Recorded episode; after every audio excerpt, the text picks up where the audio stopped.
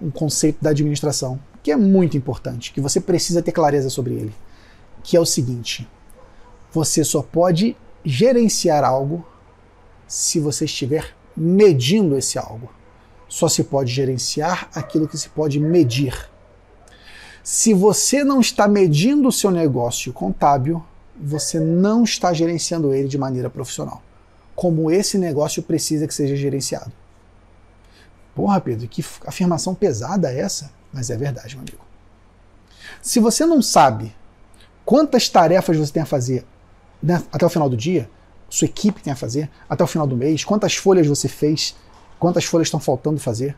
Se você não tem esse número confiável, como é que você vai saber que você precisa contratar mais funcionário ou menos funcionário? Como é que você vai saber se é para contratar funcionário ou não se você não tem nem métrica do teu negócio? Você vai, vai depender totalmente da percepção pessoal de um funcionário? Você tem que ter métrica. Se você não tem métrica, você não consegue avaliar se você está crescendo ou diminuindo. Então é muito importante controlar, porque só controlando que você vai gerenciar.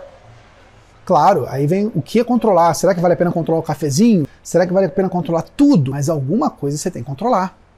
Porque se você não controlar, você não está gerenciando seu negócio, você não está sendo um bom administrador do negócio. Simples assim.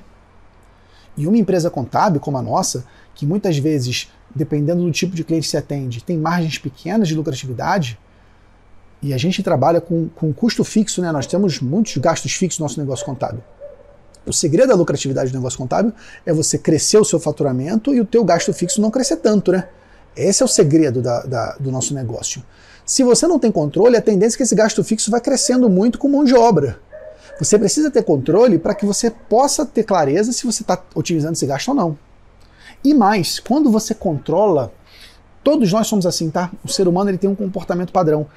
Ele tende a relaxar quando ele não é controlado.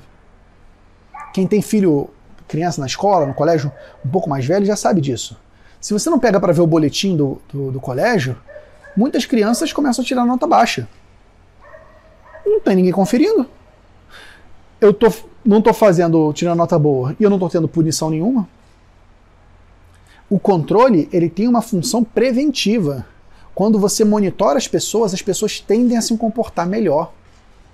Agora, quando você solta demais as pessoas, em algum tempo essas pessoas começam a amolecer. Começam a amolecer.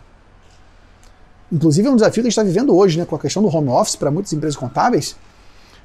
No, no, primeiro, no primeiro momento a galera fica pilhada. Porra, vamos trabalhar, vamos sair dessa crise. Alguns times já começam a, a, a amolecer. Aí começa a acordar mais tarde, começa a perder o foco porque está com criança em casa, com a família em casa. Se você não controlar as entregas desse profissional, como é que você vai saber que ele está produzindo o suficiente? Então, meu amigo, minha amiga, que você está aqui comigo, se você está comprometido com o teu negócio contábil fazer ele crescer, você precisa ter um mínimo de controle dos processos. Um mínimo. Não precisa ter um controle profundo, um controle avançado, que aí depende muito de estágio de vida do teu negócio contábil. O risco que eu te, te levanto é o seguinte: se o teu negócio crescer, você vai precisar de mais gente. Se você precisar de mais gente, corre o risco de entrar gente nova que não tem o mesmo comprometimento que a tua gente antiga. E aí você vai começar a ter problemas os nossos negócios contábeis fatalmente têm turnover. As nossas empresas, na maioria das vezes, não são empresas de aposentadoria. O funcionário não fica lá para sempre. Poucos são os que ficam com a gente muitos anos. Porque cedo ou tarde esse cara quer crescer na vida, a gente tem um teto de salário e ele vai sair para outro negócio.